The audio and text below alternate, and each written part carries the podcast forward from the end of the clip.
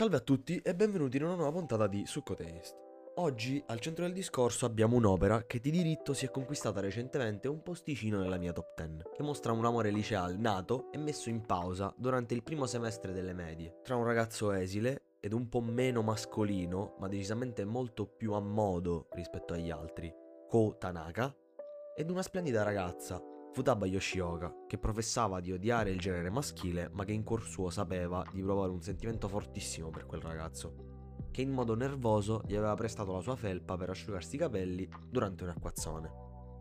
Dopo un timeskip ci ritroviamo con una Futaba cresciuta, che non ha perso il suo incredibile fascino femminile, nonostante faccia di tutto per sembrare il classico fanboy, mangiando tanto, ridendo a bocca aperta e tenendo la borsa incasinata, non indossando alcun filo di make-up, il tutto per non ripetere la terribile esperienza delle medie dove venne ostracizzata dalle sue compagne solo perché, comportandosi normalmente, attirava l'attenzione degli altri ragazzi. Quindi, non volendo rimanere da sola, senza amici, decide di mettere in atto questa sua falsa personalità. Adesso ha due amiche che le fanno compagnia, più perché non attira i ragazzi che per il vero sentimento d'amicizia. In una vita abbastanza insoddisfacente dove un pensiero la segue ormai da quando Ko si è trasferito improvvisamente, dandole buca all'appuntamento per il festival estivo e facendole pensare che l'avesse scaricata.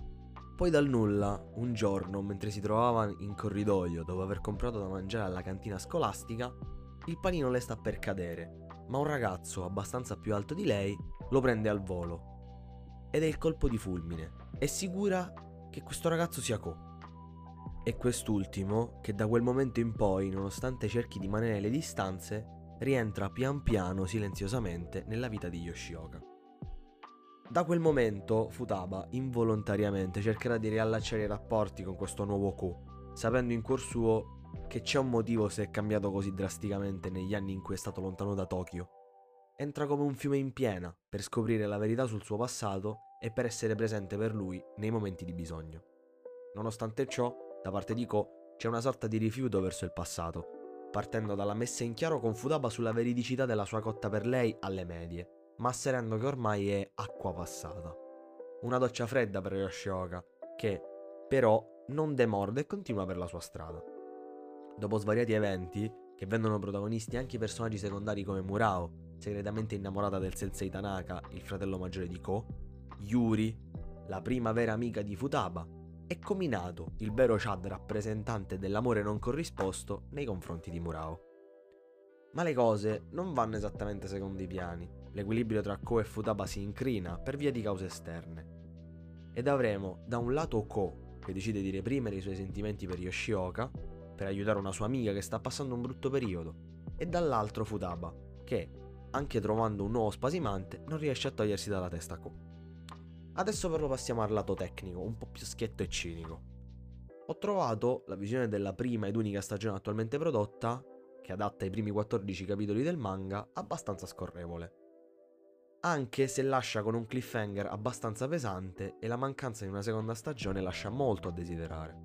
Ma, dato che internet è un mio amico, ho recuperato il manga in scan e devo dire che ne sono rimasto piacevolmente sorpreso. Con i disegni nell'anime, che sono rimasti molto fedeli a quelli della mangaka, disegni che nel manga progrediscono con l'opera, diventando sempre più accurati. Mi è piaciuto particolarmente il pacing della storia, mai lento, mai veloce. Il numero di capitoli, 49, perfetto per gli eventi accaduti. Tutto risulta molto chiaro, senza sbavature importanti, e se ci sono non ci avrò fatto caso. La coppia principale è abbastanza dinamica. I personaggi secondari sono drasticamente importanti nella storia, cosa che apprezzo sempre. La presenza di traumi nel passato, la volontà di cambiare se stessi in meglio, la consapevolezza dei propri comportamenti dimostrano una maturità atipica dei liceali, ma che allo stesso tempo è piacevole perché rende la lettura scorrevole, rendendo i personaggi facili soggetti in cui rivedersi se si è passati attraverso delle esperienze simili. E non frustrante, mostrando dei comportamenti eccessivamente bambineschi. Nel dettaglio, per scindere i personaggi tra donne e uomini, le donne dimostrano una risolutezza e forza di volontà ammirevole, non demordono mai agli ostacoli che la vita presenta. E gli uomini vengono rappresentati con una sensibilità e capacità di giudizio a livello emotivo molto estranea se correlato al lato estetico che presentano. Non mancando di fermezza quando si parla di sentimenti, altra cosa che se c'è è sempre piacevole. Nell'anime, il comparto audio è degno e non sottotono, per quanto abbia accompagnato solo un terzo del totale dell'opera. Per il resto mi sono affidato al buon vecchio canale YouTube Lo-Fi Girl che accompagna le mie sedate di lettura ormai da mesi. Adesso però siamo arrivati ancora una volta a quello che chiameremo momento opinione personale, che è spoiler, e quindi se andrete via vi ringrazio per l'ascolto e ci si vede la settimana prossima. E quindi, adesso che siamo rimasti in pochi, posso parlare liberamente. Sinceramente, a me l'opera è piaciuta abbastanza. Non darei più di 8, solo perché non mi ha lasciato nulla in particolare, non mi ha cambiato in nessun modo. Anche se la lettura è stata interessante e rilassante. L'arco narrativo principale è molto fluido. Abbiamo la risoluzione nel cuore di Q, che capisce davvero cosa lo fa star bene. Abbiamo Futapa che cerca di rimuovere fallendo i suoi sentimenti per Q, fidanzandosi con Kikuchi, un bravo ragazzo, innamorato perso, ma che sfortunatamente per lei non potrà mai spegnere il fuoco che divampa nel suo cuore ogni volta che il pensiero di Q sfiora la sua mente.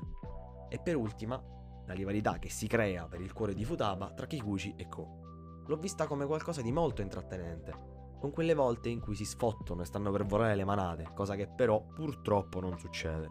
Insomma, questo scontro di sentimenti è davvero interessante, dato che anche i miei amati personaggi secondari hanno le loro side story, trovando la loro felicità e se devo parlare del finale vero e proprio, mi ha lasciato con un sorriso. Le risoluzioni finali sono belle, nessuno ci rimane, tranne quel babbo di Kikuchi. Il mio spirito guida cominato si mette insieme a Shuko, dimostrando che tutto è possibile, essendo se stessi e mostrando di provare dei sentimenti sinceri. Dunque, tenendo conto di tutto, è un'opera abbastanza godibile, che vede nella parte animata un degno adattamento ed un finale che fa il suo dovere. Beh, adesso credo che sia tutto per oggi. Vi invito a seguirmi anche la prossima settimana e seguirmi anche su YouTube, dove mi chiamo sempre Succotaste. Detto ciò, per oggi è davvero finita. Dallo studio di Succotaste è tutto e alla prossima, belli!